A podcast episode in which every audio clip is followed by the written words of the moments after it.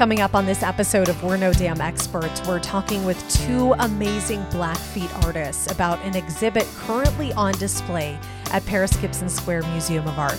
We'll hear the stories behind the exhibit, the meaning and significance, and more about their work. Best damn podcast, the best damn town. You wanna get up, get ready to get down.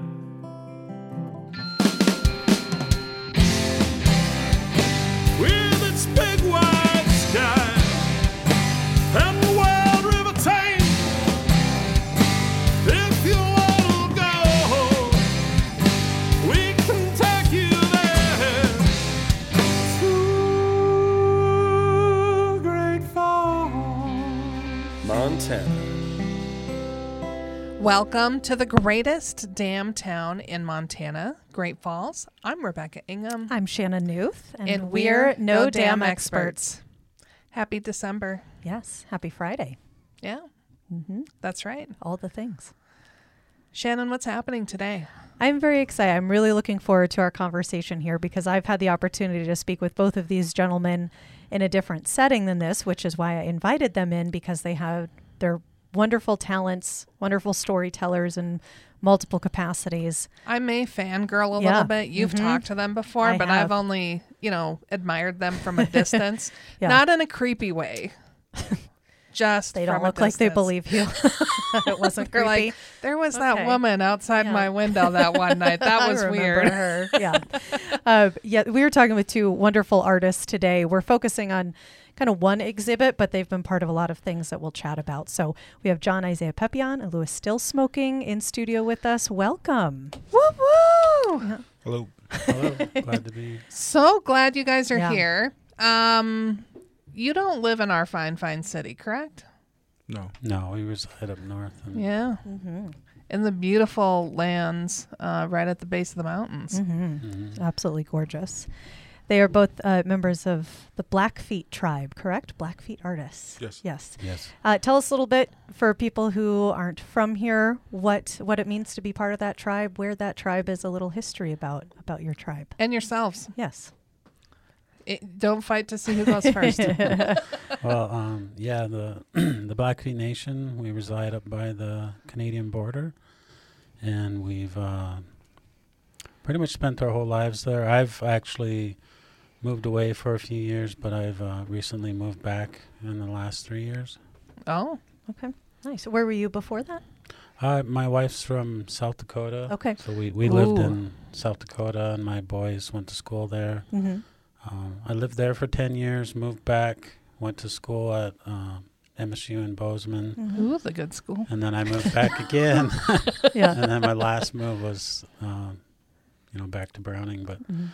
Like, it seems like no matter where you go, you always have like, you know, that, that it's almost like a, you know, like an image of the mountains Mm-hmm. in your mind when you're somewhere else, a different state. And of course, with South Dakota, it's really flat. Yeah. So like, you know, you always have that image in the back of your mind. You just miss those mountains, and I think that's kind of one of the main reasons why I came back Mm-hmm. and be around family. What about you, John? Um, from a community called uh, Birch Creek, so it's in a countryside, pretty peaceful. Uh, view of the mountains. Um, uh, from the Blackfeet tribe, which we are also part of the Blackfoot Confederacy, Mhm. and Great Falls is Blackfoot territory. Mm-hmm. Yes, sir. Yep. Mm. And since you're talking about MSU being the best school, what about what about that beating? Um, you know, Ooh, bringing Every- up a sore subject there, John. every other year is a different year, is it not? Because last year wasn't pretty for the Griz. no. But I will say, trying to win in Washington Grizzly Stadium is it's no easy feat. Yeah. I mean, we've done it before, but it's no easy feat. And so I'm super excited for playoffs because both the teams are in it. And um, obviously a little bit distracted uh, because playoff games are this weekend as well. So Yes. both teams. There you go. It's the the cat griz rivalry for all of you not Montanans Oh, listening. it's so epic Yeah. and awesome. I love it. so, um, have you both been artists like all of your life, or it was it something later that you're like, hey, maybe I'll try drawing and see what happens? Uh, for the most part, I've been uh, an artist most, most of my life. It was pretty much a, a natural kind of element to my personality. I'm very visual, and growing up in a rural setting, you really have to have your imagination and not just like you know painting or drawing. Like sometimes you have to make your own toys and like Yeah. you know. Yep. Usually a, a gun would be like a, a stick, Stick. with like a hand. There you go. Yeah. Uh huh. you know, it's like you really uh, have to use your imagination, and um, I think it's it's always been part of me. But I think um, professionally, I would say probably about twenty three years. Wow. Yeah.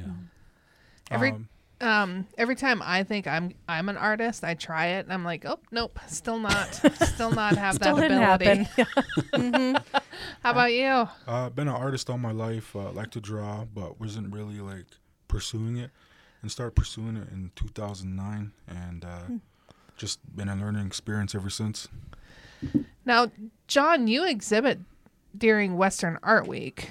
I stock your booth every year. um, and you started adding so many other kind of elements to your I'm going to call it the real art, and I know it's all real art. But like the cloth stuff that um, pillows and socks and those type of things which are an artistic form but I sometimes think of real art as the stuff you actually do with your hands. So Um, so I'm glad you know how to respond. I don't know where she was going. John's like, oh, no, I'm just so- going to answer this the way I want to. when, when I started coming to Western Art Week, um, I started bringing different things there. And last year, I brought uh, skateboards and other things that wasn't Oh, normal, cool. especially for uh, the so-called Western, Mm-hmm. and uh, some imagery that wasn't quite Western. But I'm glad that they still allowed me to be part of the show. But what you're talking about as an artist, I've also learned to do e-commerce.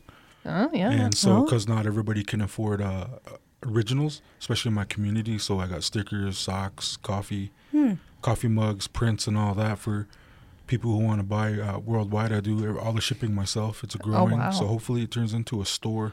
Yeah. But when I do art markets or shows, it's all original art. Uh, sometimes maybe I might throw in some earrings or something. Yeah.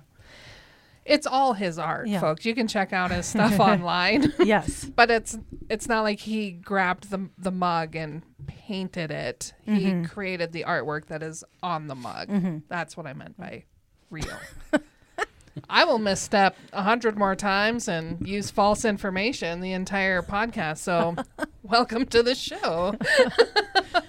so then, um, do you do exhibits at all, like Western Art Week or gallery openings or things like that? Yeah, I do. Okay. Um, I think, you know, I've been pushing it, like working a lot more since I've moved here. So I've, um, I'm still kind of getting into uh, doing a lot more exhibitions and doing shows and, um, but like I, I've only really been full time for about three years. Hmm. So I'm just kind of getting going and trying to uh, do a lot of public works um, trying to get that uh, community engagement and um, really just kind of focusing on my craft and uh, excelling my skills in painting and drawing and um, um, hopefully in the future I want to do um, sculptural pieces and Ooh. And then at the Paris Gibson there are some sculptural pieces but I want to get into bronze Mm. maybe some stonework um, Ooh. That's So- crazy to me. You said just like three years, because to me, your name, I feel like I've heard it forever in terms Yeah. of art, like that you've been a well known artist for much longer than that. I don't have a good grasp of the space time continuum, but it does feel like it's been longer than three years. well Mhm. you've, you've probably been stalking John more than been stalking me. there you go. well, I think the first time I learned of your art was the project you guys collaborated on in Heart Butte at the school, the big mural there. yeah And I think that was the first one because I have stalked John for a while. But um, I'm like, oh, what is going on? This is amazing. And so I read the whole article and looked at the pictures, and that was really a cool project. How did you, first, have you known each other for a while? And if not, how did you find each other to do that kind of a collaboration? We're um, part of an art collective Okay. and uh, the members are from Montana, South Dakota, North Dakota, Wyoming. It's been about over five years as a collective doing art shows, sharing our networks, and Oh, ideas because a lot of us do different um, mediums, Okay. and uh, so some sometimes we'll show together. Sometimes we'll show uh, just maybe with a couple team up or just a few here and there. Whoever whoever can do it at the time, the call. And then when it came to Heart Butte, uh, I started uh, teaching there, and they wanted to do a mural, and they had me do a mural, um, a solo mural in the high school for the. Um, it, at the time, it was the history room, and so I did a mural there, acrylic on a rough surface, and they wanted a huge mural outside, and I had no clue. So um, I uh, teamed up with Louis, and and uh, we would just work through it, and uh, it was it was a crazy um, project because it was through the pandemic, Mm-hmm. through a wildfire, and That's uh, right. Sometimes we couldn't be there, sometimes we could be there because of the fire smoke or because of uh, Hmm. the COVID cases at the time. So it was it was about um, I don't know So, summer project. maybe. Yeah. yeah. in addition to all those kind of issues getting it done, what were the issues or things you learned about such large format art? Because I've mentioned many times on this podcast, there's no artistic ability in me at all. I would start drawing something at a scale that seemed normal, and then once you got done, it'd be like a small, you know, stone size compared to what it needed to be, like a boulder size picture. So, what were some of the con- issues, concerns, things you learned in that process? I say work uh, work um, smarter, work uh, faster. Yeah. Because me, I like to take my time. I'm perfectionist and focus on like straight lines, and so I'm I'm actually hand painting. And me personally, for my parts, it, it takes forever and slower than other people. I notice people that use spray paint, especially ones downtown, Mm-hmm. they're fast. And so when I worked here in the summer a couple years ago, they were finishing in like two days, and me, I, I was still painting painting by hand in the sun. So it's a learning. It's been a learning process. I don't know if there's a right or wrong way, but me personally, me as a, like a painter that uses like acrylic and hand painting, it, it's got to be prepared and and and make sure you're ready for especially uh, the elements or people, everything and anything. Mm-hmm. What did you learn? Anything, or was Well, just old I- hat? well, I'm I'm an old fart, so I I got a lot of notches in my belt. But uh, I've been painting murals since gee, like 1999 was my Oh. first one. It was a private commission. Okay. Well, of course, you know the radiologist he could afford to there you go. you know. So you'll take any, you know, any radiologist just- who want to hire yeah, you. any radiologist. You reach Hey, if you've got a lot of money just sitting in your bank account, absolutely, we got some artists who are willing to do Mhm. something for you. So uh, yeah, that was that was a great opportunity, and it really kind of. Uh, and I, I didn't have any formal training. I was, you know, basically taking the skills I learned or abilities at in high school, and then applied them early on in my career, and just you know, just drawing and just basically follow whatever whatever the customers wanted. I would paint it. It just seems scale would Yeah. be Well, it's kind of like sure. uh, impossible. like the if you can imagine the space you know totally white it's like you're projecting your thoughts in that space Hmm. Okay. so you're really relying on uh, composition detail and really just trying to be creative in that space so you have a lot of leeway to access things that you normally wouldn't be able to access on a smaller frame okay. so you really get to kind of be expressive, use colors you normally wouldn't be able to use, techniques you normally wouldn't be able to use. Hmm. Uh, also, I just want to add, there's also like uh, different methods when it comes to scaling, uh, of actually drawing maybe on a small piece of paper and then transforming that design onto a huge space. Hmm. Uh, so you got to do a lot of prep work, and it's like I said, there's different methods. Learn from a lot of the artists that you work with throughout the times. So there's not right or wrong, right or wrong method to scaling or adding. And like Louis said, it seems like when you're working on a mural, you have these plans and these mock-ups, but as you're working on it, you just kind of continue adding to it as you go. And you two have worked together or side by side is maybe the better way to put it on mural as part of we've talked here on this podcast about Arts Fest Montana uh, and the murals that get added every year and you two have both been part of those murals that are downtown. Uh, tell us a little bit about the what you painted and, and where those are, where people can find those. Um, uh, I'll start out. Uh, I worked with Louis a couple years ago, at, and it was behind the former Perkins. Mm-hmm. I think it's a salon, Yes. Mm-hmm. and uh, it was it was a great experience. Kind of Oh, some yeah. rough texture. Um, Mhm. It was hot. It was a busy area. busy Yeah. area. A lot of busy people. Um, it was it was a learning experience, and uh, um, Was it nerve wracking to watch have people just watch you? it, it was crazy for me because I, I was teaching at the time, so I had to Oh. go back up Oh. sometimes and go back and go through training and come back and try to paint and stay or travel. It was it was it was it's been a crazy experience. So working on that mural and with Louis on murals, it's been an experience with me because of time because I was a full time teacher at the time and Hmm. I just couldn't leave and sometimes I, we had to take turns, different schedules. Uh, Sometimes he'd be there, sometimes I'd be there or together or try to figure something out. And it took longer than usual, but I formally resigned and uh, have more time on my hands. Yeah. yeah so Oh. different story now. So yeah, Watch Yeah, out for I next guess- year. it, re- it really comes down to like adaptability you Mm. know kind of adapting to w- whether it's the budget or the time frame so you, when you're doing large scale pieces you really got to work fast um, but just being adaptable Mm-hmm. whether it's time or access sometimes it's access like when we did the ones inside at Heart Butte we'd have to have like oh. a maintenance man or you know it's They like didn't just give you the keys Yeah. to the yeah, they don't. They don't just give you the security That's code. too and- bad. Yeah.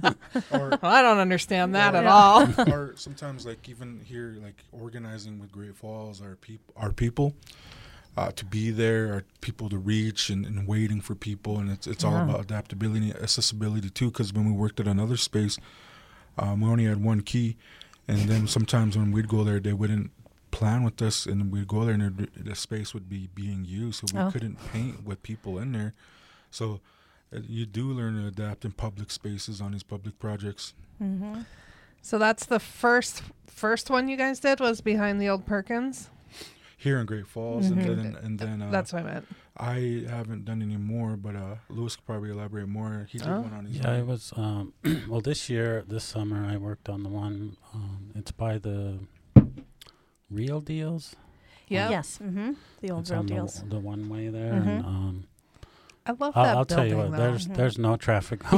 was like, that was a better situation for a- that. Yeah. I mean, like a lot of car traffic, but not so much foot traffic. Mhm. So Yeah. it was pretty quiet, and for the most part, I was in the shade. But about you know, about high noon, it starts getting warm. But um, that was the other thing too. You know, you have to be adaptable with the weather. Yeah. It can't be raining. It, you know, if it's too hot, you got to take a break.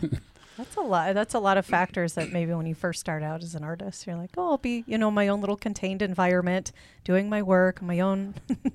what what I what I've seen with a lot of these international artists coming here, these uh, muralists and Mhm. graffiti artists doing the work here at the Mural Fest here in Great Falls is they're crazy. They'll they'll sleep all day. oh, oh. and then paint at night. Yeah, Yeah. That's not a yeah. bad idea. No, Yeah, uh-uh. yeah. I've always been told if you're going to travel through the desert, you, that's the way to Nighttime. do it is to sleep during Yeah. the day and walk at night. Mm-hmm. You Or know, they would work uh, in the evenings as the sun was go down, at night or early in the morning, and but they work fast with spray paint. Spray paint's uh, way more faster, so I give them uh, major major props for for their work that they do with uh, spray paint.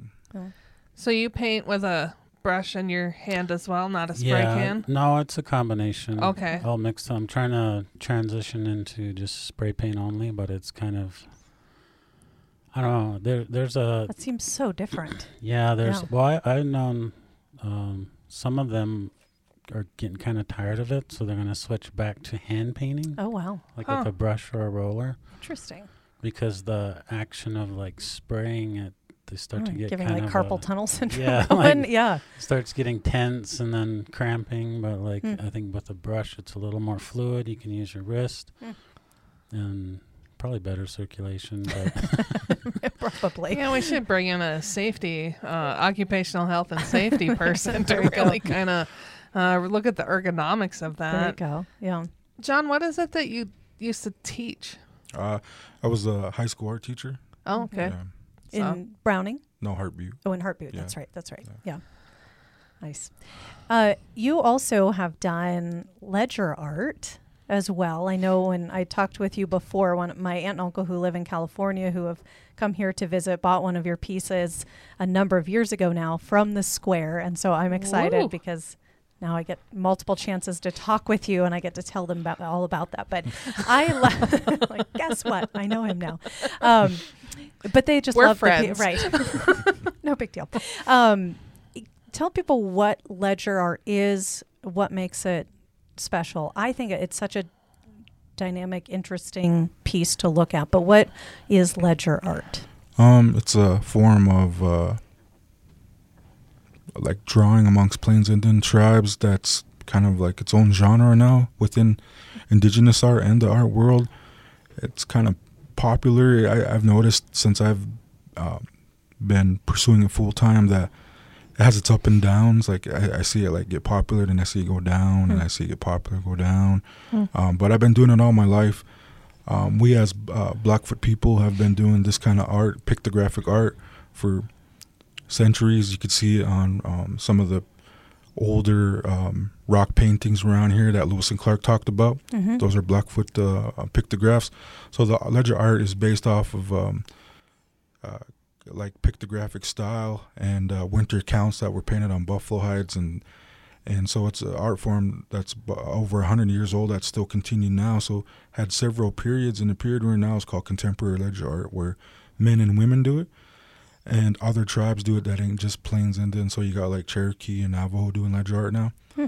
um, but i'm not just limited to ledger art i do the pictographic style on anything and everything so i do a lot of like um, uh, mixed media. Uh, I'll do hides, even buffalo skulls, uh, acrylic paint, acrylic paintings, um, a lot of drawings, and I've been in recently into um, gold leaf and a lot of black ink.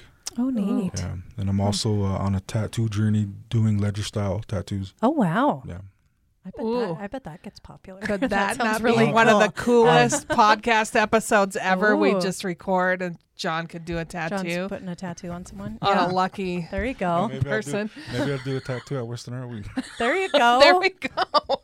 that would be Uh, a whole new. the, for- I doubt the they booth have be that. lined up. Yeah. There People you will be wrapped around the corner. no, but um, like uh, I started tattoo journey about two years ago. Um, haven't really p- pursued it, and recently um, start shadowing a gang and doing it. And so hopefully by January, I'm actually doing it. Right now, I'm just doing like the fake tattoo skins and, and oranges and grapefruits, trying to get my line work down and shading. And, Yeah. and uh, I'll probably start practicing on a few cousins soon. Watch out. Well, I'm sure you could have some told me. volunteer folks and be like, "Yeah, he doesn't look real good right now, but I've I've seen his other you, stuff and Western it looks Art all Week is where you so. can make it happen. Exactly. I like that. Now, when we talk about ledger art, it's it looks like it's on an actual like old timey bookkeeping ledger. Yes, uh, Is that true? Like, do you Or- guys Yeah. have just Or- stock, yeah. stacks of books you're pulling pages out of? And Well, it's uh, um, um, done on antique documents. Uh, it could be antique ledger paper from banks, schools, or, or counties. Um, Western Union telegraphs, uh, music sheets, antique canceled checks, maps, and oh, um, for some reason, there's a lot of ledger paper from Montana, Butte, and uh, also um, um, some, uh, some of the older towns that by Butte, um, like like the Walkerville like, uh, and I can't think of like Pony, Montana, okay, Yeah. and um, where they, that old town where they have like to make the candy. Philipsburg. Yes. That, those areas. Mhm. There's a lot of ledger paper from there. I don't know why. Interesting. Yeah, like stacks. So I, I got a lot. I got books, and like one book I have is like a thousand sheets. Oh wow, That's good. I was going to say at some point you run out of those, right? I- Yeah, I would I think it would think- be hard. I don't think it will run out in my time because you could go in antique stores here, Kalispell, Oh. over Montana, and dig Oh. and find all this stuff. Yeah, Sure. yeah. okay.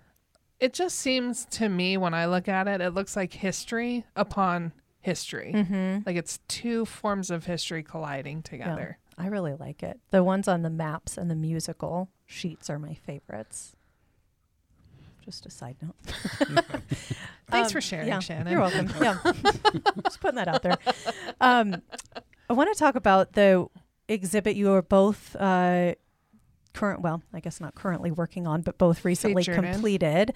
Um, that is up at Paris Gibson Square Museum of Art. I got to go when they were in the process of putting this exhibit together, and I'll be sharing some of that video You have a really cool page. job. I do have a cool job. Get to h- hang out with these guys, see the process happening. Um, the exhibit is called Within. This is something you both worked with uh, the Square to develop. Uh, Louis, you're the designer of this exhibit, correct? Tell me, tell me first. The name is Within. Why? What does that name mean for this exhibit? Well, well, it was a collaborative effort.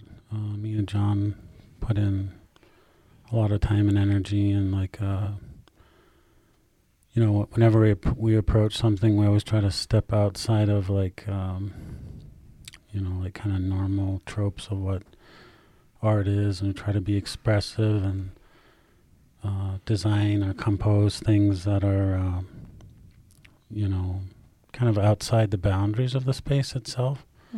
Because it, it seems to be more engaging. And i think uh, when we use the um, you know our cultural references with like the colorful aspects of it i think it's kind of stepping out like in really pushing that contemporary and you know native art theme and we're trying to create something that hasn't been done before.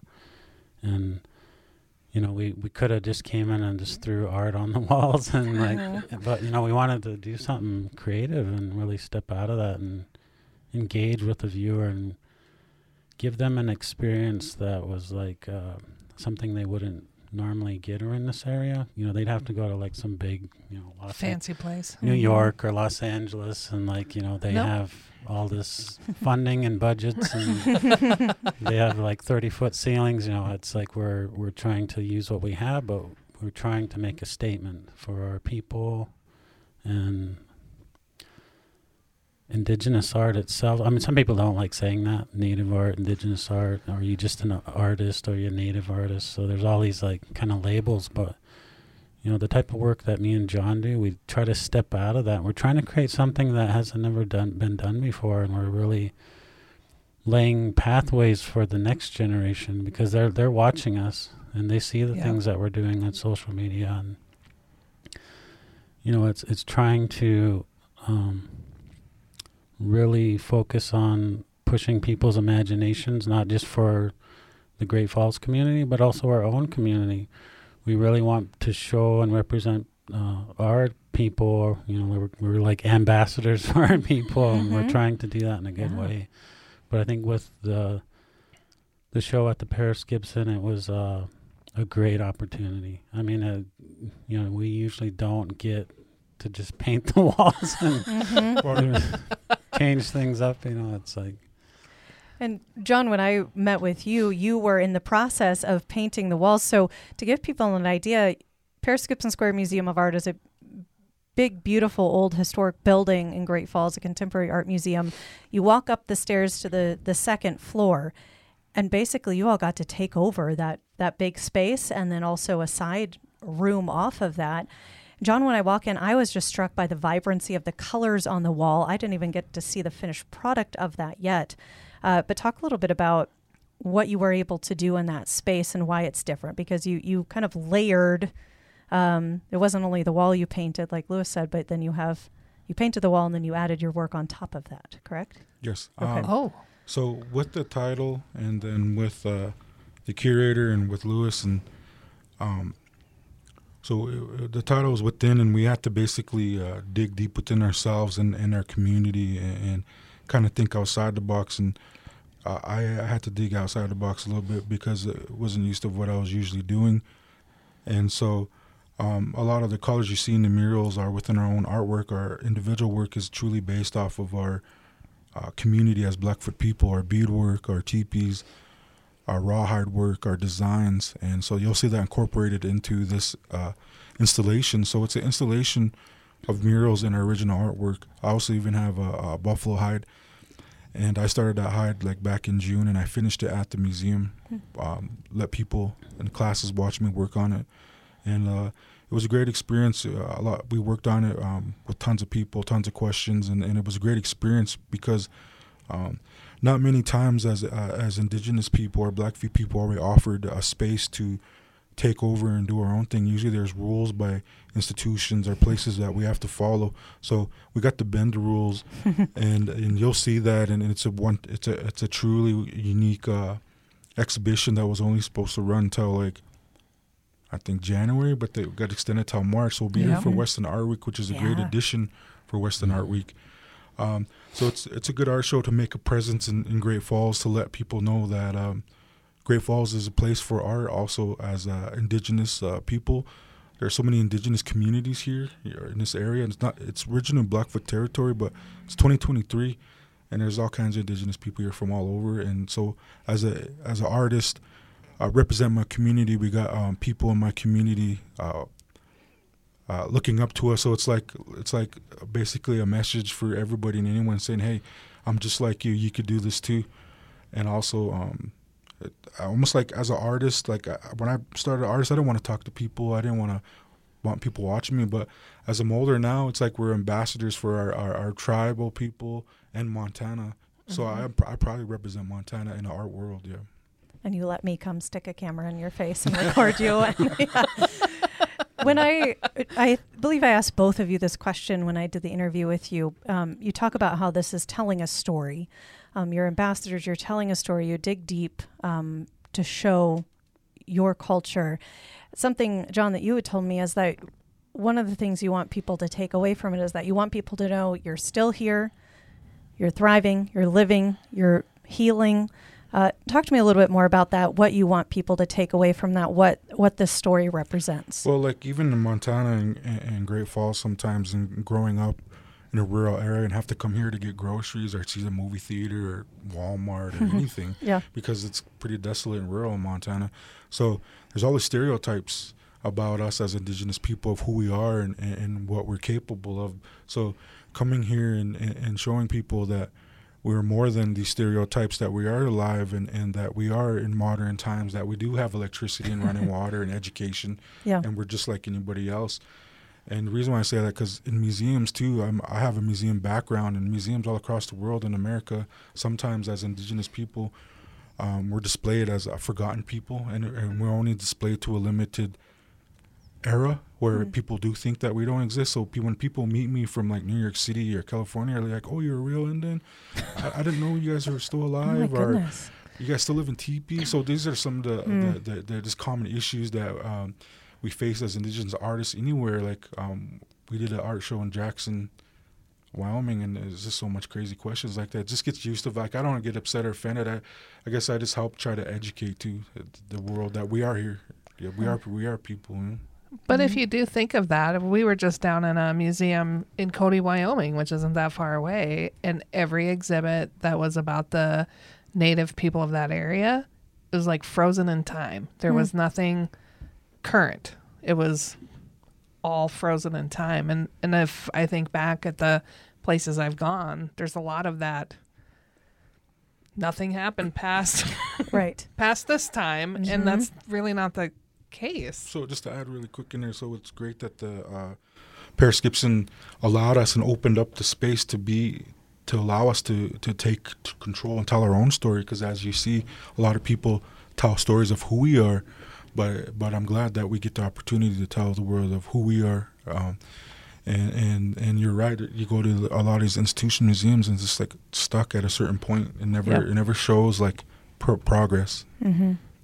That's a really interesting perspective too, especially living here. I don't think about those things because I remember I was struck with that. I was like, "Wow, do people not think you're here anymore?" And so it's it's good to hear that perspective to get out of my own uh, head that there are those perceptions still. But I think it's also, and we've said this on the podcast many times, every time kind of this topic comes up, there isn't a space in Great Falls that tells hmm. the indigenous story from the indigenous with the indigenous voice. Like it's mm-hmm. in parts of various things throughout the community, but there's not one place within Great Falls. Mm-hmm. And having such rich history of our community connected to the Blackfeet is just amazing that there mm-hmm. isn't more of that story told Yeah. not from our perspective or someone else's perspective, but from your own voice, which Mhm. kudos to Square. I mean, they've Yeah. we've had them on the podcast, and Sarah has just been amazing with what she's done there Mm-hmm. and how open she is to all the ideas that come up. So I'm looking forward to more exhibits that you guys will come up with. no pressure. Yeah, I mean, I mean, you're just sitting around painting. Just think of the next thing. Louis, what is it that you hope people take away or experience when they go to within? Um, just you know, kind of look getting like a like a window into what you know native art is, and really try to engage with it and have an open mind, and hopefully it kind of creates a spark where they want to learn more about Mm. the culture, or me and John, or indi- individual works, or um, you know, just the culture itself, and you know, there's so much more like documentations and history and writings about Blackfeet that they can reach out and just uh, do their own research. I don't mean to Derail. disturb you, but there was a ladybug on you. So now I've heard stories like ladybugs are supposed to be magical if they land on you. John, Now lucky. I'm not going to discredit that, but the number of bugs that actually exist in this building is fairly impressive. I have yet to see a ladybug though. Oh, I see them all the Oh, time you? on the I windows. I love ladybugs. yeah. Here, come hang out over here. So the things that nice. happen in the podcast studio, um, usually Louis it's talking, and I look over, and John's like, "Ah, got a bug." Yeah, ladybug it's like on rain on your wedding day. It's all supposed to be good, amazing things will come for you. There you go. That's the ladybug Got the story ladybug, that I yeah. remember and I'm going forward with. There you go. Oh, my little friend on my paper here. There we go. Um, okay. Anyway, getting us back on track. So you have so we walk up on the second floor. You see all that space, and there's also if you turn to the right, a room to the right, um, where you both have work in there. Correct? You were working on a sculpture uh, when I was there. There was kind of the base for it when I was there. It Yeah. was like a mountain. Correct? That you were working on. Yeah, I, Yeah. I wanted to take like the symbols that we were painting and try to f- embody them in a physical form and like you know really engage the viewer so they can you know kind of move around it, move in the Mhm. space and almost like kind of projecting it as they're moving in the space with with the, the other works that are in in the space itself and we were offered that to use it and we originally weren't going to use it, but I, I thought it'd be cool to, you know, add a sculptural element to it, and eventually I'd like to do some stone pieces of that. Actually, That'd be and- really neat. yeah. Yeah. One of the other pieces you were working on when I was there was a painting of a woman that reflected the boarding school Mhm. era. Um, and you were talking just some about the history in that. And I was, I remember it, it was in progress at the time. I was really drawn to her eyes and her expression in there. And you were telling me uh, kind of the, the inspiration behind her. Would you mind sharing a little bit of that? Oh, Um, yeah, I think um, there was a. It's the bug like- disappeared. sorry. could we stay focused, yeah, I'm please? sorry. I was like, the, I looked down and the bug's gone. Okay. John will get you another one here shortly. Um, yeah, but I, it was just a really. I wanted to do a commentary on, um, and the the whole theme and the title within was kind of based around humanities and how like um, I wanted to talk uh, about the transition of knowledge and how like the trend like traditional um, educational system was uh, interrupted by boarding schools Mm-hmm.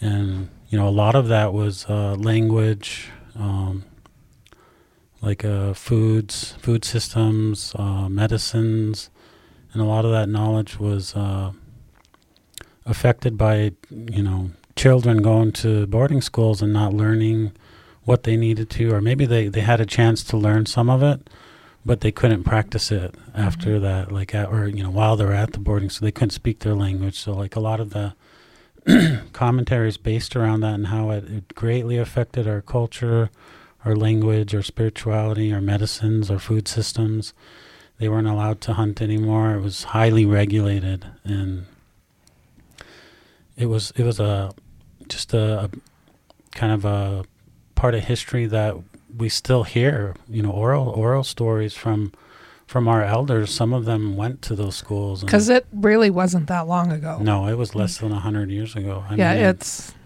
it's cur- it's current. Yeah, Yeah. which is crazy to think about. I mean, Mhm. it's also like a, a, a history that's not really talked about or acknowledged by the, the U.S. government either. Mhm. And now, um, kind of acknowledged because when um, Deb Haaland got in there as the Secretary of the Interior, she's the first Indigenous person and woman to be. She started a, a boarding school. Um, I forgot the title, like a. I don't know, like a commission or, or, or board or something. I can't forget the title, Mhm. but they've been looking into investigating all the boarding schools in the United States about unmarked graves and, and, and, and stuff like that. So with one of Louis's pieces that he painted was a boy that um, we as a Blackfoot tribe finally got his remains back and just buried him Hmm. about two weeks ago Oh wow. from Carlisle, Carlisle um, Indian School, which was in Pennsylvania. Kept his Oh kept his remains for like a hundred over like a over a hundred years, and and, Wow. and so they gave the the army finally gave his remains back and a few other remains back, and and the families of these this boy's remains in Browning area finally uh, got to bury him and give him a proper burial f- Hmm. for I don't know over a hundred years, maybe even more. Yeah. Wow. Yeah, so that's uh, one of Louis's paintings is actually that boy. Hmm. Yeah. Is the boy related to the woman? no, Okay. no. The image was from the. Um, I think it was the Cut Bank boarding school. There were multiple on the reservation, but um, it was just an image of some girls in a sewing room. It looked like the the girl was sewing like a wool coat or hemming it or something. But um, I just loved that she was like the folk. The photography was like the focus of the image itself because she's the only one looking right at the photographer. Oh. But it was a great composition, um, and I, I liked her pose. It was kind of similar to more of a portrait. I do a lot of portraits, but um, I usually base them off of like a composition, what what what I want the image to look like on the canvas itself. But um, yeah, uh, it was just like a normal day. They were just like in the sewing room, just Mhm. making stuff or whatever. But um, Hmm. I, I definitely wanted the images f- for those pieces to be of Blackfeet children. There are, if you do the look at the history of boarding schools, they're all over the continent. Really, they're everywhere.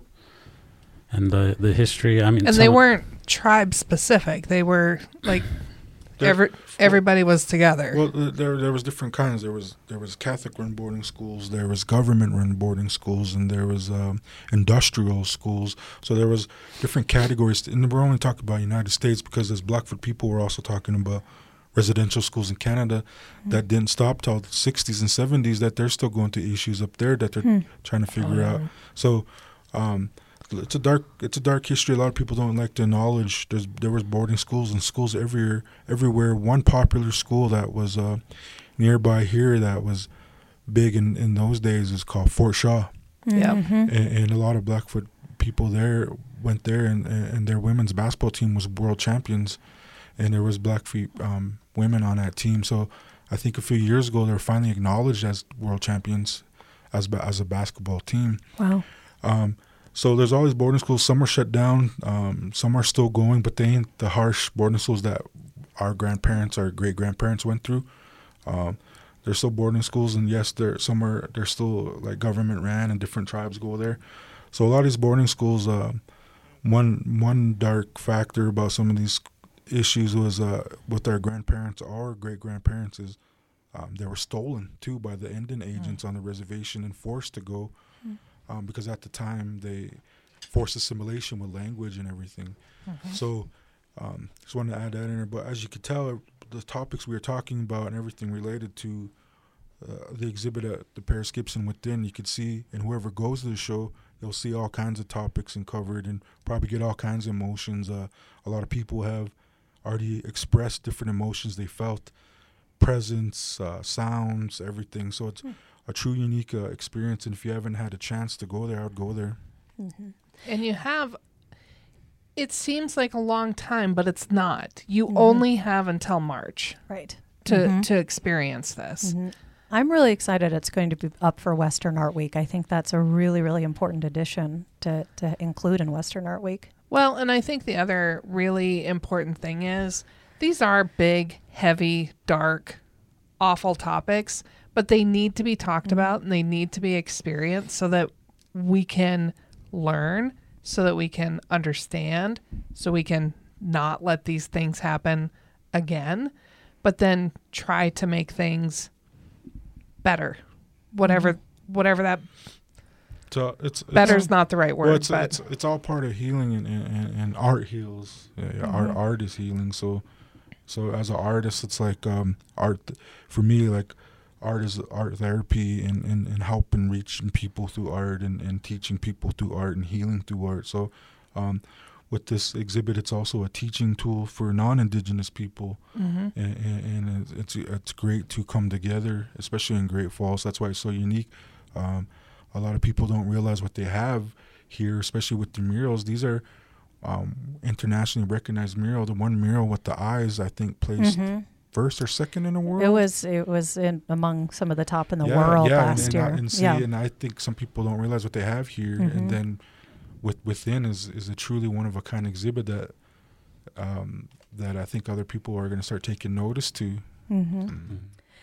I always think it's I'll I'll use the word creepy when you when you like the eye painting or you see a image of someone in a painting done by somebody and you can feel the emotion or you can mm. feel some connection through those eyes or through that image. And I'm like it's like they're staring into your soul. And it mm-hmm. it's like it's alive. The artwork itself is alive, and that my husband walked by a piece a couple years ago at Western Art Week, and he just fell in love with this picture, this watercolor of a woman in a field, and he goes, "I just I love her," and I'm like. Okay. No- it's nothing like he's ever looked at before. He's like the elk guy or the wildlife thing.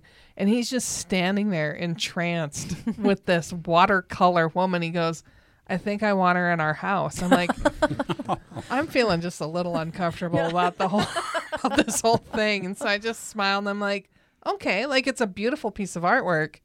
I said, where do you want to put her? And he goes, I don't know. I'm just hoping he says somewhere normal, like the living room or the office. Yeah. Um, he goes, "No, I can't. No," and then he walk away, and then he walk back to her. Yeah. So it's really impressive what art can do to your emotions, or you know, we've all seen the scary movies where the eyes and the painting follow you. Sometimes that happens, and it's not a scary movie. Yeah. um, as we were, as we were talking a moment ago, you've both talked about how you're you're ambassadors um, for your for your people, for your artwork, for your stories. That seems like a heavy. Is that Ooh. does that feel heavy Well, sometimes? I, don't think so. I, Okay. You know, Blackfeet people were we're very proud of Mhm. you know who we are and where we come from.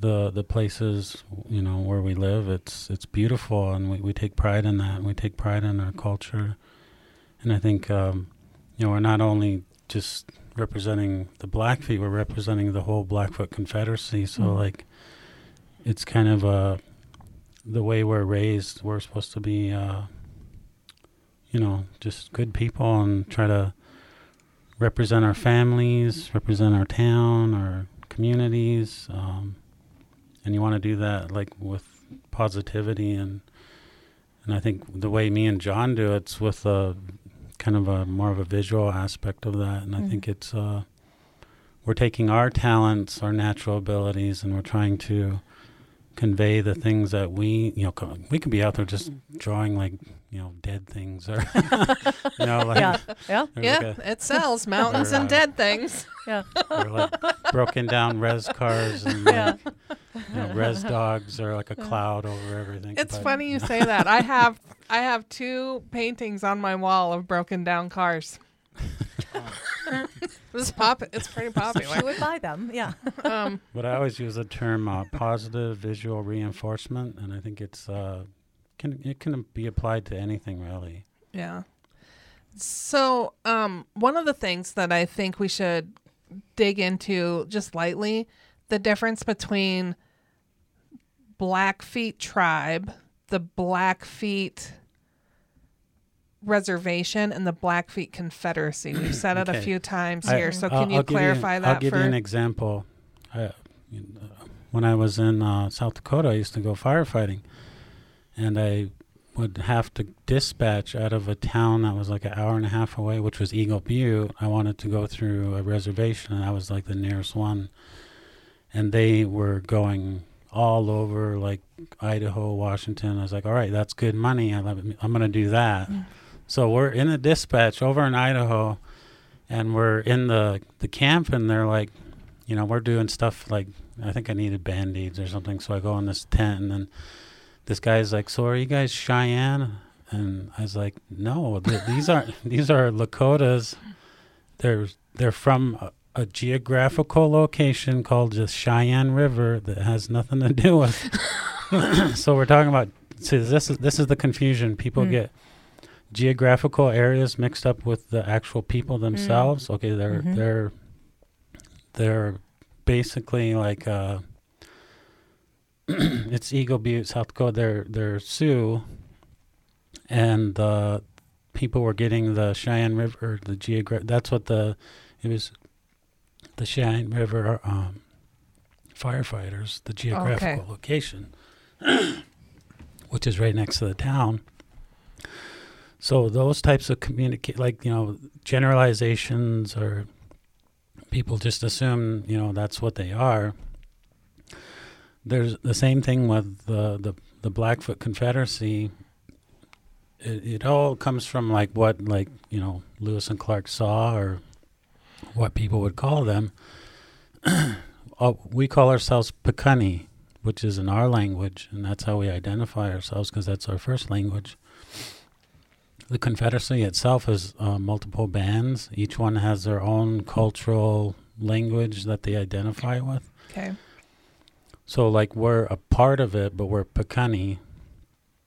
And when they drew the High Line, they cut us off from our cousins. Oh. so, like, That's handy. Yeah. if it if the if it was like you know a couple hundred miles south of us, we would actually be Canadian. So you know, see the the, the confusion is like generalizations and getting geographical areas mixed. Because there's a there's actually a, a place down in Idaho. It's called Blackfoot, Yep. and I'm pretty sure there's a Mm. something going on down in like Louisiana. There was a clan that was called Blackfoot. They they had nothing to do with us Yeah. so the so the so like when they come into an area like oh blackfoot blackfeet and it's like it's really confusing Yeah. that's why we we use the terms of our own language our first language to identify ourselves because we're self-proclaiming our identity by doing that Hmm. so nowadays you'll you'll see these these tribes that are identifying themselves through their traditional The language, language. Mm. so well, I think that helps yeah keep it a little clearer. So, Mhm. so back to the earlier question. Um, when when I started doing, I didn't, I didn't know what I was doing or anything, and then I didn't think I wanted to be a role model or an ambassador Mhm. or represent my community or nothing like that. I had to learn to accept to accept those titles and to be called on by people to to actually do the work like that. Um, sometimes uh, I get called on for tough issues or even um, active activism issues, and I don't consider myself an activist, but I have done artwork to help participate in some of those things that were going on at the time. And then back to Blackfoot and Blackfeet, everybody gets confused, not just in Montana, everywhere. Uh, so in Montana, we're the Blackfeet Nation, but we're part of the Blackfoot Confederacy, and there's four bands. Uh, there's uh. So there's basically two Pekuni, Pekuni, and there's actually only one. The Canadian border split the Pekuni in half. So now you get Southern Pekuni and Northern Pekuni, but we don't call ourselves that. We just call ourselves Pekuni. And then there's Siksika and there's Kainai, and um, and we're the Blackfoot Confederacy. We all speak the same language, share the same ceremonies and customs, but we're all independent bands and came together for uh, Okay. for for for um, ceremonies and, and, and stuff like that. But we're scattered throughout, so we have all these locations that we know by heart through through through our language. Even down here in Great Falls, we have all these locations and spots that we are familiar with and talk about and know about, um, where we camped or where we hunted or where we had a battle. And uh, so with that, uh, I always tell people, um, not every every Blackfeet is Blackfoot, but not every Blackfoot is Blackfeet. If that Mm. makes sense. It does. It does, yeah. that's a good. That's a good way to put it, though, or to keep in mind for, um, to Yeah. try to help and our brains keep straight. Yeah, Mhm. Help with that education. Right.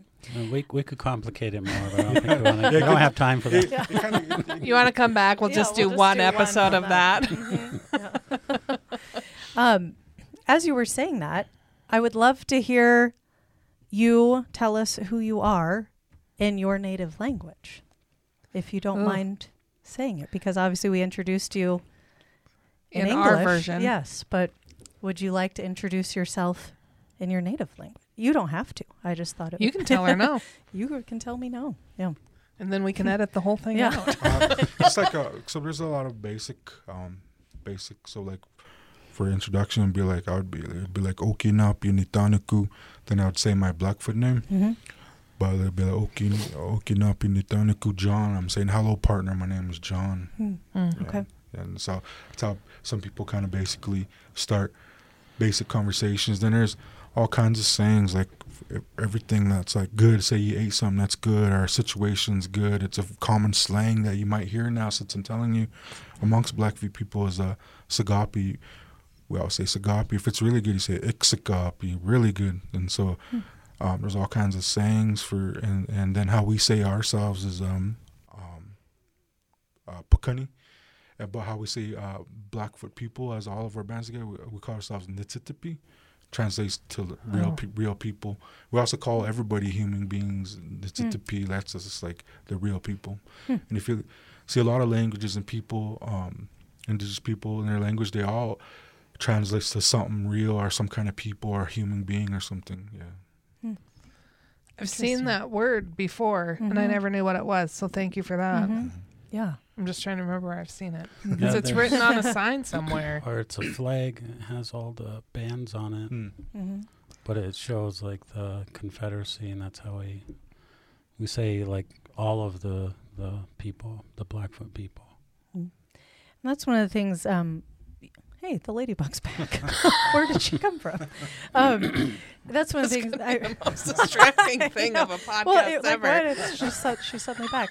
Um, one of the things, if I remember correctly, that you and I talked about, Louis, was uh, just language and that being passed down or being taught, um, and some of that has been scaled back or has died off a little bit, but the importance Well- of kind of the oral tradition through language. Well, the the oral traditions were always there. It was I think the boarding school area that Mm-hmm. that um, kind of really affected that because it was almost like, and I've had this discussion before, and it's like, I mean, we have opportunities to really dive in, learn the language, but like traditionally, you would learn it from your parents and your your family and your grandparents, but like um, the the kids that came out of the boarding school area, it was almost like it was just like like uh shameful or like uh forbidden. And Mhm. like uh they thought that the younger generations would be ostracized from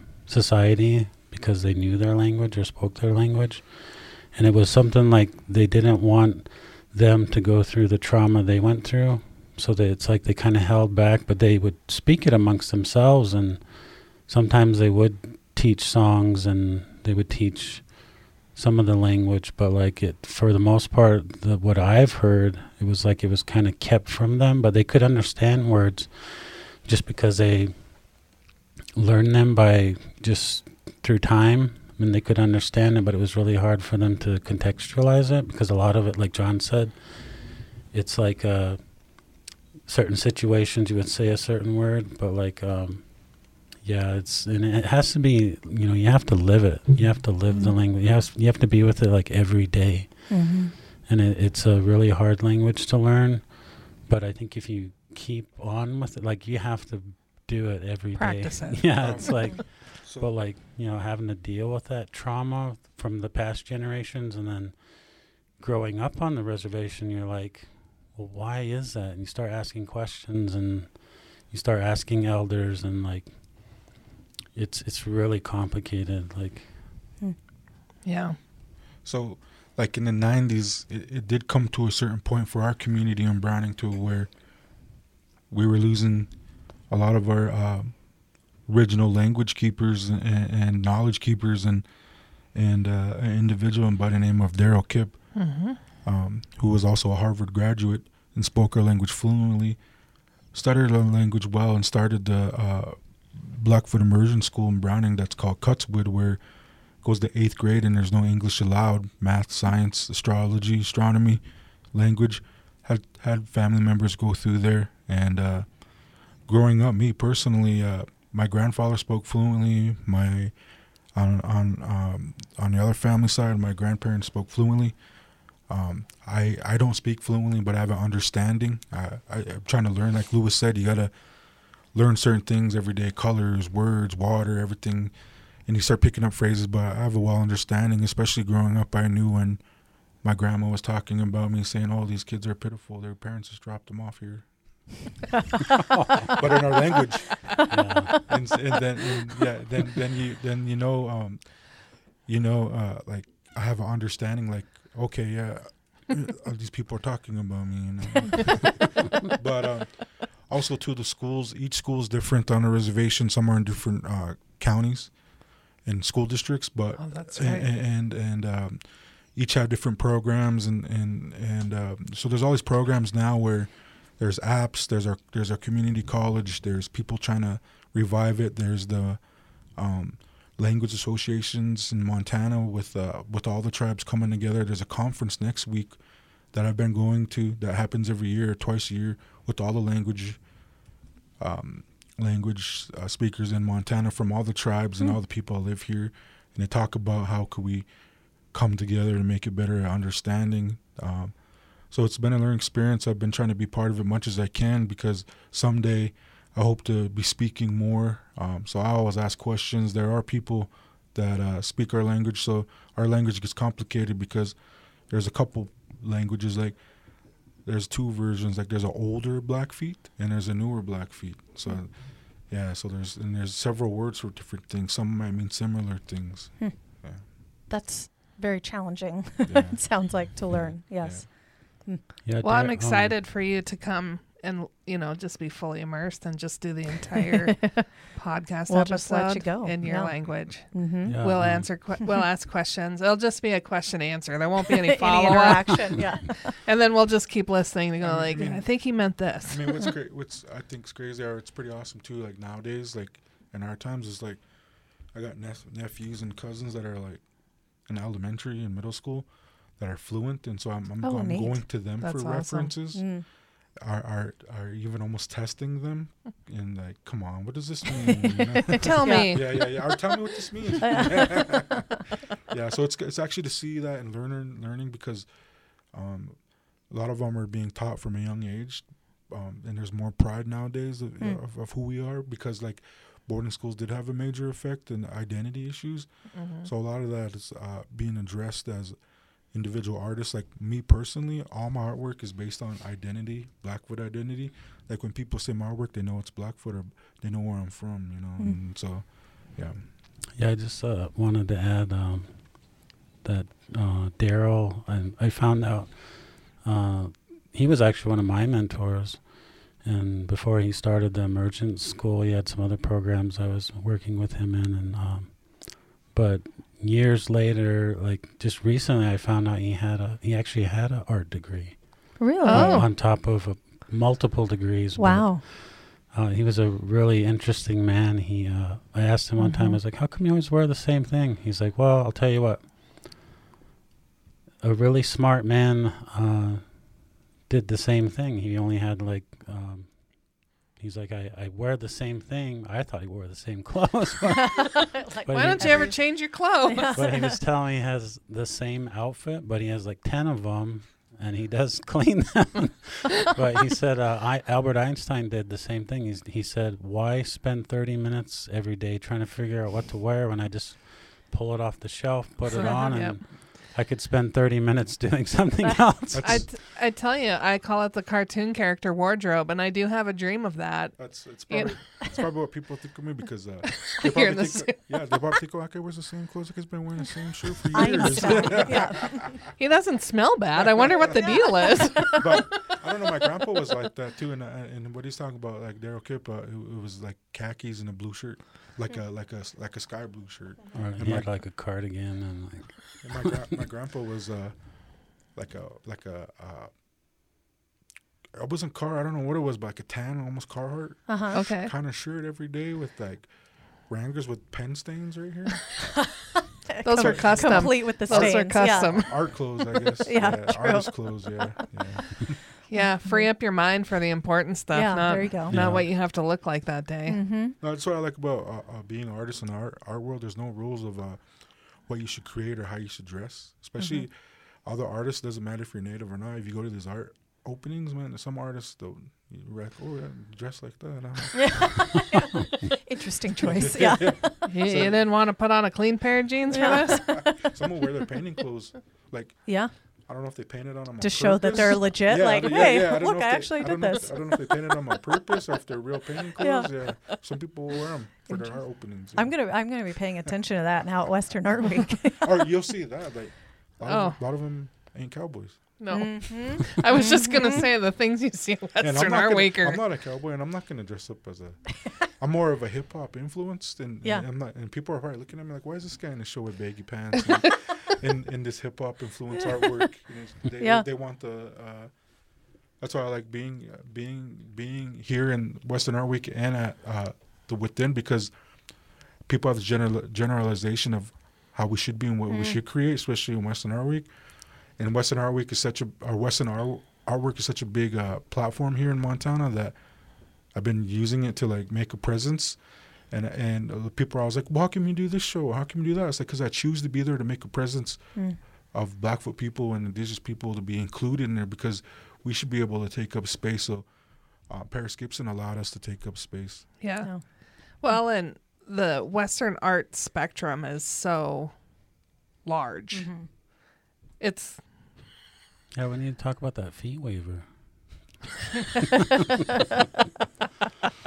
it's uh, Blackfoot territory. There you go. Exactly. should just get royalties for every Mhm. mountain painted. Absolutely. there you go. That's So- a- one quick little joke. Yeah. yeah. I've heard amongst all kinds of artists, not just natives in Montana, they're like, yeah, I've, it's a crazy joke. They say if you want a guaranteed sale in Montana, paint trout. I mean, you're not wrong. So um, I was like, I want to paint a trout or draw a trout, but I don't want to be like. So now you got yeah. now you got Fisher going on your. But I have, I have, You have a whole fish done collection. trout on ledger paper. Yeah. And, and, but I was thinking about that. I'm gonna start painting women in fields. I- I'll have a whole room ready for you. Yes. We're clearing Her out one of the husband will be rooms to be a Yeah. gallery. Women in fields. Maybe Rebecca should be your um like inspiration No. for it, and then you would be comfortable with Robert No. buying it. The woman, the watercolor woman, looked nothing like me. Nothing at all. And as I stood there and stared at it, it did start to look like a person I did know. And so You're when I like, this is even weirder. when I brought it to his attention, he goes, "Oh no, this is this is so wrong." And I'm like, "You see it too?" Then he goes, "Do you think I'm secretly in love with this woman?" I'm like, "I don't know." I don't know. Maybe. But here's here's where I'm at. If Yeah. you are, give it a shot. Let's see what happens. why not? you know, you're pretty enamored with this woman in the field. So, do you um what we've heard you're going to do stone, which I'm really excited about what cuz I don't think there's enough of that in the world at all. I love rocks. What other artwork are you looking at doing beyond those things? The things tattooing for both of you? Tattooing for Mhm. John. What else? What else is tripping your pleasure? I'm, I'm actually looking at uh, incorporating augmented reality into the murals, Ooh. or even like the the individual pieces, and really pushing the interactive um, engagement. Interesting. That would be like- Yeah. neat. So like Mhm. literally, they just walk up and scan a QR code, and then it would just start the experience. Like, That would be neat. That's a really neat idea. but yeah. um, yeah, like I said, like bronze work, uh, stone work, um, and I, I usually I, I w- actually was a stone sculptor for ten years, but um, I'm thinking about getting back into it and kind of maybe uh, getting more into like public works or uh, you know private commissions stuff like that. well, the Rivers Edge Trail always needs some art. mm-hmm. They don't pay worth a crap, but from what I've But heard, it's there.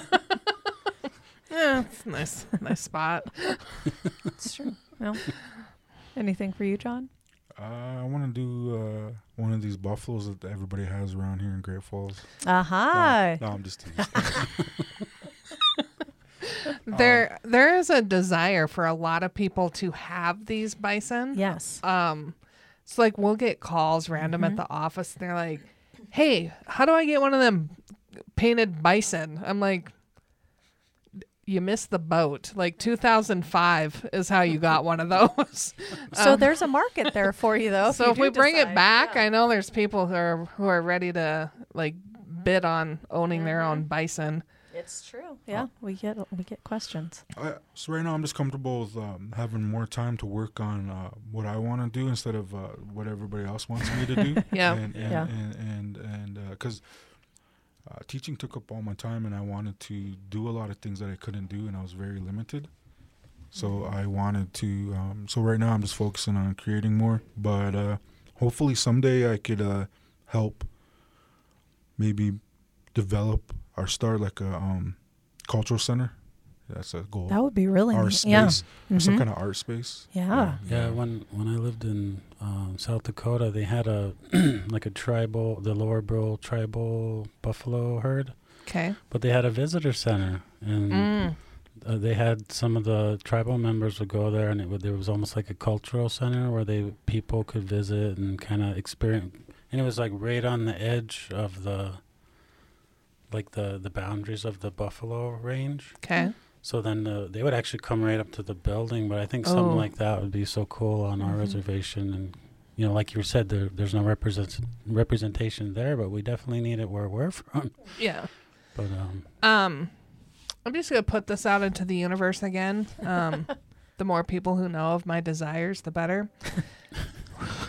We're looking to have a bison feature here in our office, um, preferably a head-mounted bison. We have the perfect wall for it. Um, so if you come across any moments in your life where you're like, "Who wanted a bison?" so when you you were talking about the artwork on the bison head, I started to just get giddy because Well, I I'm have like, um, there we, and that's what I said. I'm like, and it's a really old. Uh, if I can't get the mounted head, I'm gonna have some bison presence in this it- it- building. It's a it's a really old, um, like an ancient uh, uh, buffalo skull that was found on a reservation. I don't know how old, but it's it's it's a big one that because I've also paint on the really old ones that are found from the old kill sites before European contact, Hmm. like the uh, um, first na- first people's buffalo jump, like Mm-hmm.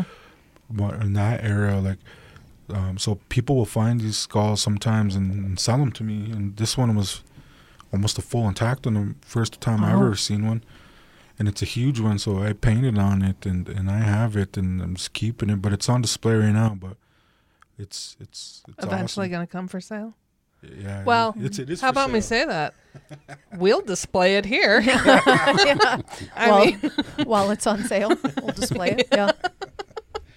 um, yeah. So there's so much storytelling that gets to be done around that, which I think is amazing. So just you know, build a cultural center. You can you can start at home and then you could do it here. I'm not picky. You can start here. You could do it at home next. can we do it on the hill? Yeah, I'll make that happen. Sure. There's a nice gazebo up there. You already got a little bit of a structure built. There you go. we'll just start expanding off of that. Mm-hmm. It's a good view. It is. It is a really good view from up there. Yeah. Certainly not a bad idea. Mm-mm. You could allow camping then if you wanted. that that lady would be happy. Yeah. Mm-hmm. Um, how long did it take to do the exhibit? Because what I'm hearing is you guys were creating all the pieces at points throughout the installation. Uh, it was about a couple weeks, and the the mural was about a week, and then I, I had to create stuff, and I mean it, it's not a bad time frame, but like usually stuff uh, you should start it a year in advance. That Couple not- weeks, year, Okay. whatever. Yeah. But you know what I mean, just just planning and like you should really, Thinking through. yeah, that's you know professionally you really should be doing, giving You yourself. shouldn't throw something together Get in a, get a weeks. cushion in there. Hey, like, uh, sometimes opportunities present themselves. And you're like, yeah, I'll, I'll get something Gotta do together it, for them. Yeah. There you yeah.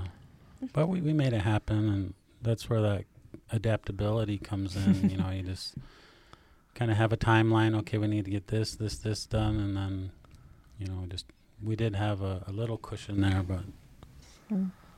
That's pretty quick though to put something well, together. usually when we do the murals, they're pretty fast. Okay. Well, Yeah. it's- we actually like we're contacted like in August, but with some details, it wasn't a for sure thing yet, Mm-hmm. and it kind of got moved forward after August. It kind of became a reality, and then they brought us here, and it just it was it was it was the first time me personally because I work with a lot of um, museums and places with rules and contracts. Mm. So it was just really, really for my first show ever where you didn't have to follow, and you could just keep growing, and you didn't have to worry about museum rules and deadlines. That sounds refreshing. Yeah, because a lot of museums are kind of strict, you know, Mhm. a certain way, a certain way of being, and and and so this was very uh, open and and worked right with us. We worked with them, and it every, worked everything grew daily. So it was a, it was a, it was an installation, but it was also with the curator every day. It was a dialogue, Mhm. building dialogue, and it's still building um, uh, with with the, the events they're having, and, and that they're having like artists there now. Next week they're having Shan, Sean Chandler, or how do you say his name? Sean Chandler. Chandler there to discuss. Um, I don't think I might be there because it's the holidays. I missed this last uh, author there was there Mhm. used our um, our exhibit as our backdrop, Mm-hmm. and there, there's going to be other events there. So it's just a continuing. It's an installation, but it's also a dialogue, and it just keeps growing with people and events happening there, and with with us and the curator. It's something new every week, or over the email or phone, something. Mm-hmm. And the square is probably the best bargain on planet Earth to experience art in. Mm-hmm. There's It's uh, free. Yep. Yeah. Your entrance fee has been covered by Farmers Union Insurance. That might be incorrect, but that's what I'm going with for right now. No, I, I think it's a great space. Uh, love the love the wood floor, the original Mhm. build- oh, the original building. Um, You can't sneak up on anybody in there. no. in, and their bat cave upstairs. Mm-hmm. Yeah. Hey, we're getting through that. The first Uh-huh. round of remediation has been done up there. Yeah. Mm-hmm. There's a Um, lot of ghost stories in that building too. Oh, Mhm. I, I I've never experienced anything there, uh, but For real? a lot of people have stories there. Yeah. you were there for a long time. I thought for even sure. At, even at night. oh. Well, I'm scarier than anything else. here. So they're like, "Oh, we Yeah. saw Louis. No, we're we're yeah. good. We're not doing anything with that perspective. No, Yeah, I- thank I didn't you. really get any kind of feeling there. I Yeah. was just, I think I was just too busy. Yeah. Too focused. See, uh, yeah. So I, think it's a great space. Uh, they've been working and collaborating with uh, people from my community for years, and that's how I got introduced to them with is through other artists. So this is, I think, my fourth exhibit there. I had a solo show there. I had a group show which Louis was part of before. I was part of a ledger show there with Monte Yellow Bird, and now this. So, and then I participated, I think, twice in their auction. Nice. So, um, any any kids you're mentoring uh, that we should put on our radar now as the next John and Louis artists that are coming up from the ranks? Well, my my son's going to be going to school next year, probably preferably art school, but um, Mm. yeah, he he's uh just decided that he wants to pursue art. So Neat. And what's his name? Adam's still smoking. Okay. So, Is that a proud dad moment or are you scared? uh, well, I have four sons. So the so at the, this point, the the other three don't don't really uh, show much interest in art. Okay. But uh, I think Adam uh, he actually painted one of the Montana Meth Project murals Hmm. this Oh. summer and placed, and I think he really enjoyed that. I kind of facilitated, but I didn't really like get in there and help him. But you know, he took the reins and really, you know, took control, and it was all his vision, and I just kind of cool.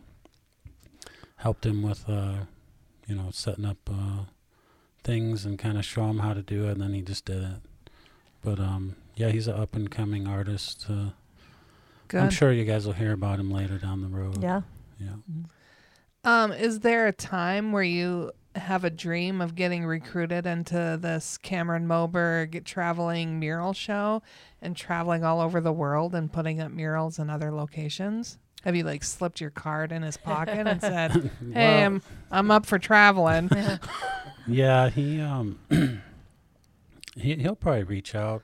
There's other festivals that he's keeping me in mind for and um I think I just need to do more on my own and kind of get out there and um but he's a really cool guy. He's uh anytime I have any kind of questions about anything whether it's street art or like the technical aspects, he's always willing to help. But uh he's a pretty cool guy. Mhm.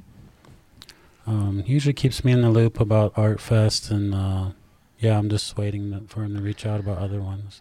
You got to do the artist. I shouldn't say you got to. You Yeah. agreed to do the artist reception this year in the blazing heat. Um, what was was that a good experience? Was it awful? Well, let's put it. I mean, because it could go either Yeah. way. You've got people milling around, and you're like, Yeah. "Gosh, we're give me some elbow room Mhm. here." yeah, it, it was kind of like bad timing because it was during that CM Russell thing in Yeah. the summer. Yes. Mm-hmm. So I think there was a lot of people not in that location. But the the day before, we did the um, downtown Summer uh, jam. uh, live paint thing. That Yeah. was pretty successful, and I think um, I, I I don't mind it. I paint fast anyway, um, but like with spray paint, it's a little bit different. Mm. it's like you don't have that. I love that contact, the physical contact of the Yeah. the canvas. You can hear it kind of grinding against your paintbrush as you move it on the the surface. But with spray paint, it's a little bit different. But I'll tell you one thing: every time I put down a can of paint, it would get so hot of Oh from the asphalt. All the would, the heat would transfer Oh into my it, gosh. Oh, and then when I would spray, it would bubble up. so up. like melty. Yeah, it was Hmm. like kind of affecting what I was doing, and So you need to bring like a cooler with you next time to Pretty set much. them down in. pretty much. you're gonna hold these cans Yeah. while I paint. hmm Yeah, Are- it was pretty fun though. Would you uh, travel around, John, to do any I- of those? Um, no, I, you know, it was cool to do murals. Uh, uh, to say I did it and done it, and I don't really like have like a desire where it's like my thing. It was cool to do. Um, I get asked sometimes, and I try to pass it on to the other people because of, of timing. mm-hmm. And then so it was cool to do. It's a lot of work. Um, but right now I got so much other things going on that I don't know if I'll be doing any murals soon. Um, pretty booked up for a while, which I'm pretty proud of because I've never been this busy in my life. Awesome. A- And, so with uh, everything that I do and happens, uh, I try to share with my community. I'm not mentoring anybody right now or thinking of think of anybody that's on the come up because there's so many people in our community that's talented. So sometimes I'm invited to work with several of them and, and, and on different things and, and, and or speak about uh, where I've been or what I've done. So I try to bring that back to them and share my experience and tell them that um, that um, that they have the opportunity they could do it too. You know, and especially now with social media, everything keeps changing. Uh, art's changing, so it's just like there's the possibility there for anybody. Are you on all your social media daily, doing videos and talking about Um, your inspiration and I don't do I don't do much videos. Uh, sometimes I'll, I'll I'll use TikTok for um, picture videos, but okay. I don't know how that's gonna work out anymore after January first because Montana Yeah. banned TikTok. Uh, that's whole in the process right now. No, Yeah. they no they Yeah. they reversed that. Did they? yeah. Yeah. Yeah. That Oh. was just Oh, within the last like day. Yeah, So- like yesterday. Yeah. Oh, okay. See, I, didn't, I Yeah. didn't know that, but but uh, Who knows what's uh, happening? Well, there yeah. you go. Now you can be a TikTok Yeah. star. I, uh, Yeah. I share a lot of my uh, artwork on my social media, but um, just to share it and and and uh, so I get hit, hit with uh, like, uh, is it for sale? Am I Mm. gonna, am I gonna Mhm. make a print? And and I'm me personally, I'm not the artist saying direct message me or Yeah. Or this and that. I'm, I'm just sharing it, because a lot of the time it's not for sale, it's already taken or it's for something. Yeah. But I'm happy to share it. Yeah. Well, I think it's helpful t for just to see it. Mm-hmm. I get excited. There's been a few. Um, I follow a lot of artists because of Western Art Week. Mm-hmm. It's a hazard at the job. it's not really that Yeah, bad. yeah. Yeah, so that's another thing too. That's all my time right now is Western Art Week because it, Yeah. it's, Yeah. it's, it's You got to build up your inventory. It's. December. Uh, there's all kinds of stuff to prepare for, and uh, looking forward to it. I think it's going to be better for me than last year because there's so much anticipation from Mm. people that um, I get bombarded all the time over in emails and everything. So I'm just trying to prepare for it. Yeah. Are you going to be at the Out West show again this year? Yeah, Mm. yeah, yeah. It's exciting. Yeah, I'll be at the. I'll probably be at the one at the fairgrounds, Okay. Mm-hmm. Yeah. But uh, I'm gonna start working on like uh, some prints, maybe some screen prints, and uh, kind of smaller works. About February since you paint fast. No, I, I'm gonna be busy because I got other commissions I got to work on. Yeah, Oh. this- yeah, so like uh, uh, a lot of people will think that artists live the dream, or it's a was- lot of hard work. Yeah. it's a jo- Yeah. it's a job. Like I if was you don't just do gonna work, ask. Yeah. I had um, a lady who used to make jewelry. She loved making jewelry, and she went into business making jewelry with a bead store. And so she'd make jewelry and then teach classes. And after five years in business, she's like, I'm done. This used to be fun for me. It Mm. was a creative Mm. outlet, and now it's a job. And I just, Yeah. I don't want to wake up every day and have to do something I once loved to do. Mm. So, Oh, see, that's like one of my goals is like, it's a job and like a regular job, do the hard work, but at the same time, like, I want to work hard to where I can enjoy creating Mm. my own stuff and not worry about bills or nothing. Yeah. Where I can do what I love, and I do, I do love what I do, but a lot of people get this idea, especially with social media, that you're just gonna boom, start selling or boom, Yeah. start. Yeah. But it's, it takes make a lo- couple pieces in your set. It takes yeah. a lot of a lot of work and a lot of trial and error and, and, and nonstop learning. Like my grandfather was an artist and he he didn't stop learning till he passed. Mm-hmm. Yeah. that's so, so yeah, true. It's a lot of work, Mhm. and sometimes you get into a piece and you're like, "Oh, that looks like crap." or, or, or, or you like a piece? Say Yeah. say you like a piece, but people don't like it, and you don't like a piece, but people love it. Yeah. No, it's You're weird like- like, that. Your own, like I'm talking about like my own work. Yeah. Like I might not like a piece I did, Uh huh. but people love it. Then I'm, I might love a piece I did, but people don't like it. Yeah. Yeah. yeah, they come up to you and they're like, "That's amazing," and you're, You're like, like, "Really? looks like Yeah." trash." Okay. yeah, Can I interest beautiful. you in this one? no? Okay. Yeah. That's the hard part, I bet, about it being a business is that you don't just get to be like, oh, I don't like that one. So, uh, but For, like for me personally, That's why you're painting fish. yeah. for me, business wise, what, what's getting more complicated for me is like, I don't like emails. Mhm. social media um, presence, like responding and replying, and then shipping. I really, I'm really tired of shipping and packaging and, Yeah. and, and, and all this stuff to where I might need to hire hire a team and, and Mhm. open a store. Yeah. Yeah. Well, That that, tipping way it just frees up your time to To Yeah. create more. create Yeah. more. Yeah, Mhm. that's that's where that passion comes into play because then you you kind of like fall back and like, "Oh, why am I doing this? And Mm. like you know, you really have to have that passion. People are always like, well, how do you find the you know passion to do what you do? And it's like you just got to get it done. Yeah. Yeah. Yeah. It's like it doesn't matter wh- Mhm. how you feel in the morning. you got to do something. Like you can't do nothing that day. Like you got to be working. And Yeah, we've the, all, the way I was taught was, it doesn't matter what you do as long as your pencil's on the paper Mm. you're doing something and that that's worthwhile that's where the passion comes from because you'll figure it out the creativity comes later as Hmm. you're working things out Or artists are really great procrastinators. they could Yeah. they could get a commission and like have several weeks or months and not do nothing and then get it done in one day. Yeah. Yep. So do you have like scrap pieces, like pieces where you're halfway through and you're like, "This is complete junk. I can't do anything with it." It just ends up in a corner. Oh, all the time, all the time. I think have eventually- stacks of stacks of canvases. You could do the unfinished collection. There you go. Mm-hmm. Just sell that. Oh, they could sell those Make at some my money. funeral. I was thinking before then. well, you can still get something out of it. Yeah. No, it's crazy. It's Yeah. crazy. No, it's crazy you, you ask that because I've gotten crazy questions by people like, "Do you have any uh, stuff laying around we could use?" I'm like, "Uh, what?" What do you mean? Yeah, I just You got you know an, an entire warehouse full of stuff that I've not decided to sell Right. before. Or, or it's always, can I see your studio? And it's like, no. That's yeah, uh, private private space. Like um, like that's a huge request by uh, people, especially like um people from wherever.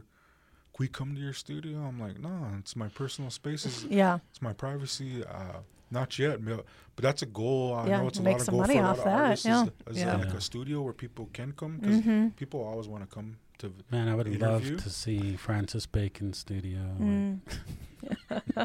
you pay money Um, for that. Like, Yeah. like blobs of paint. We did a special two or three years ago now where we highlighted a bunch of artists for a TV documentary show. And one of the things they had requested was to go to their studio. And so I would line up these artists and I'd call them. I'm like, So we'd like to feature you. They want to shoot at your studio. Is that something we could do, or do we need to set up like a space somewhere else, like at because we partnered with the Russell Museum just to have a space, like if they didn't have a real studio that they could wanted to showcase in a TV documentary, because that's got to be a little unnerving.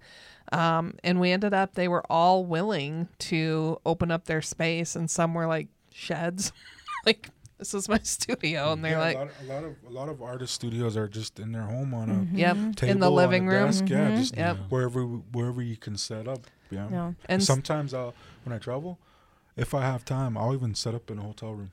Yeah. Yeah. yeah.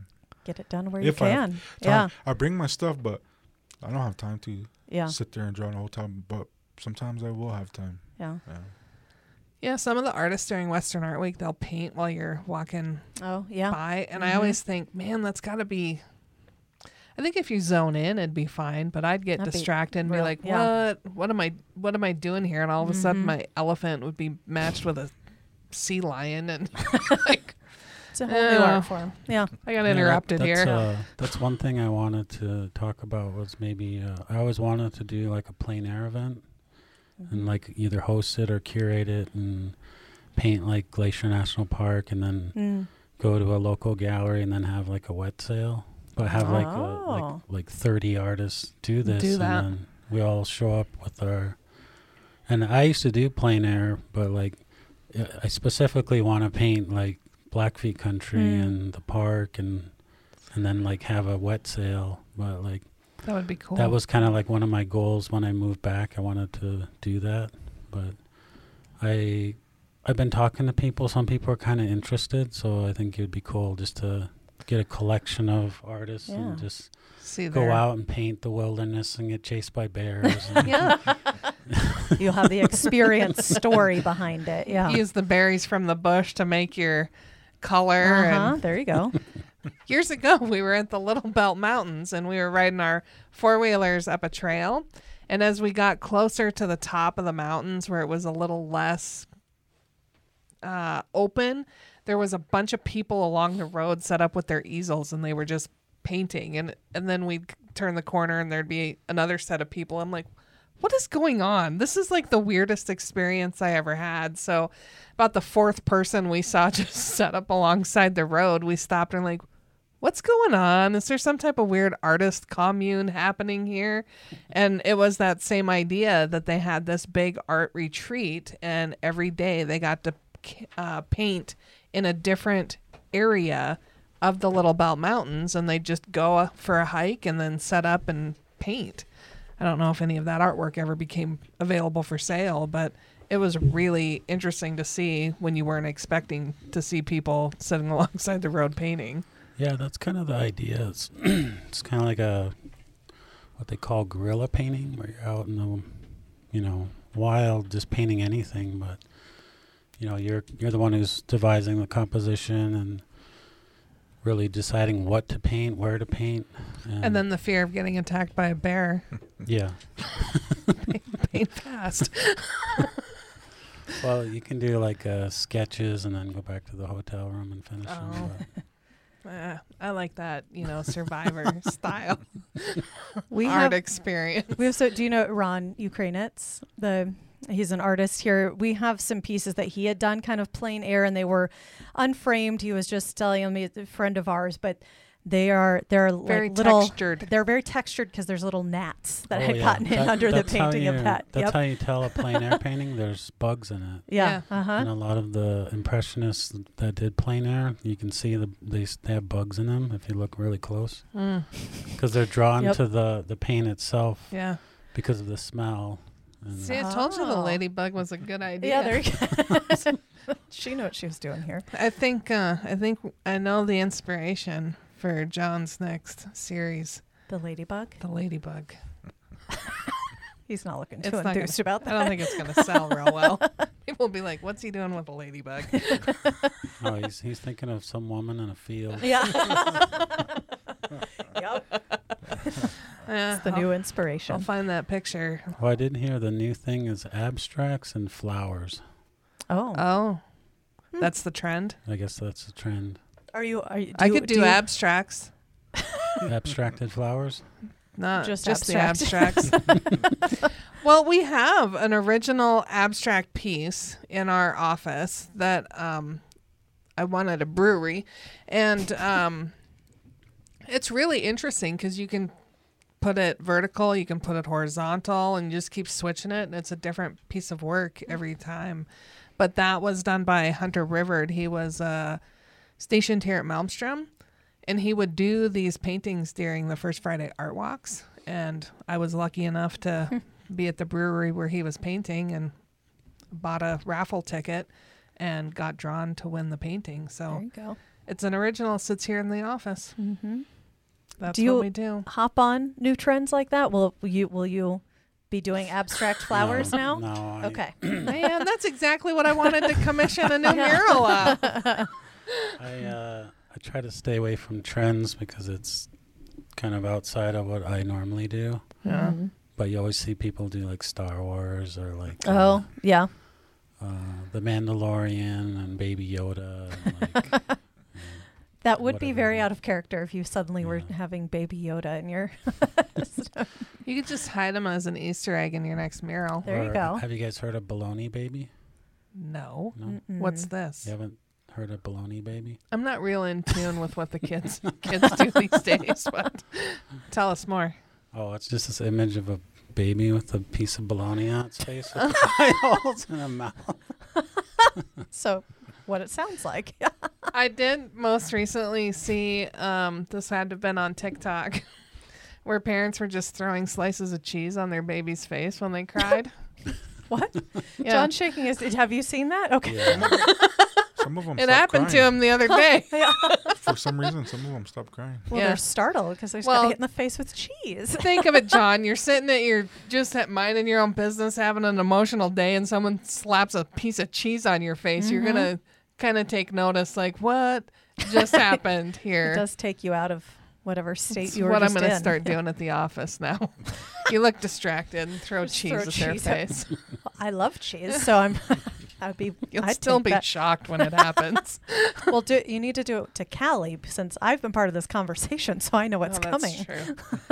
well, you will not. You will never expect to be That's hit in the face with a piece of cheese. That's true. Fair. no matter good what the situation Yeah. is. I don't think so. Yeah. Or baloney. I think that's purposefully put. I mean, you took the time to cut the eye holes of the face hole. They can't breathe through their nose hole, but We've really gone down we've gone full circle. rabbit trail. Yeah. Thank you for coming Yes. into our beautifully well designed um, podcast studio to With share ladybugs. share the stories. Um, if you want to see more bugs, we've got a really nice cubby hole underneath the stairs that accumulate a lot of them. Um, cleaning people come on Saturday. That's when it'll all get cleaned up. So we really appreciate you being here. We appreciate the amazing art that you share with the world. And um, we'll love to have you back if you ever want to spend time with us again. Like, yeah, some people enough. do, some people Yeah. don't. Um, so until we see your bright, smiling, happy, healthy face here in Great Falls, we hope you're creating amazing memories with your friends and family wherever you might be. See you soon. We are No Dam Experts is the recorded claims from Great Falls, Montana, covering what you need to know about this amazing damn town.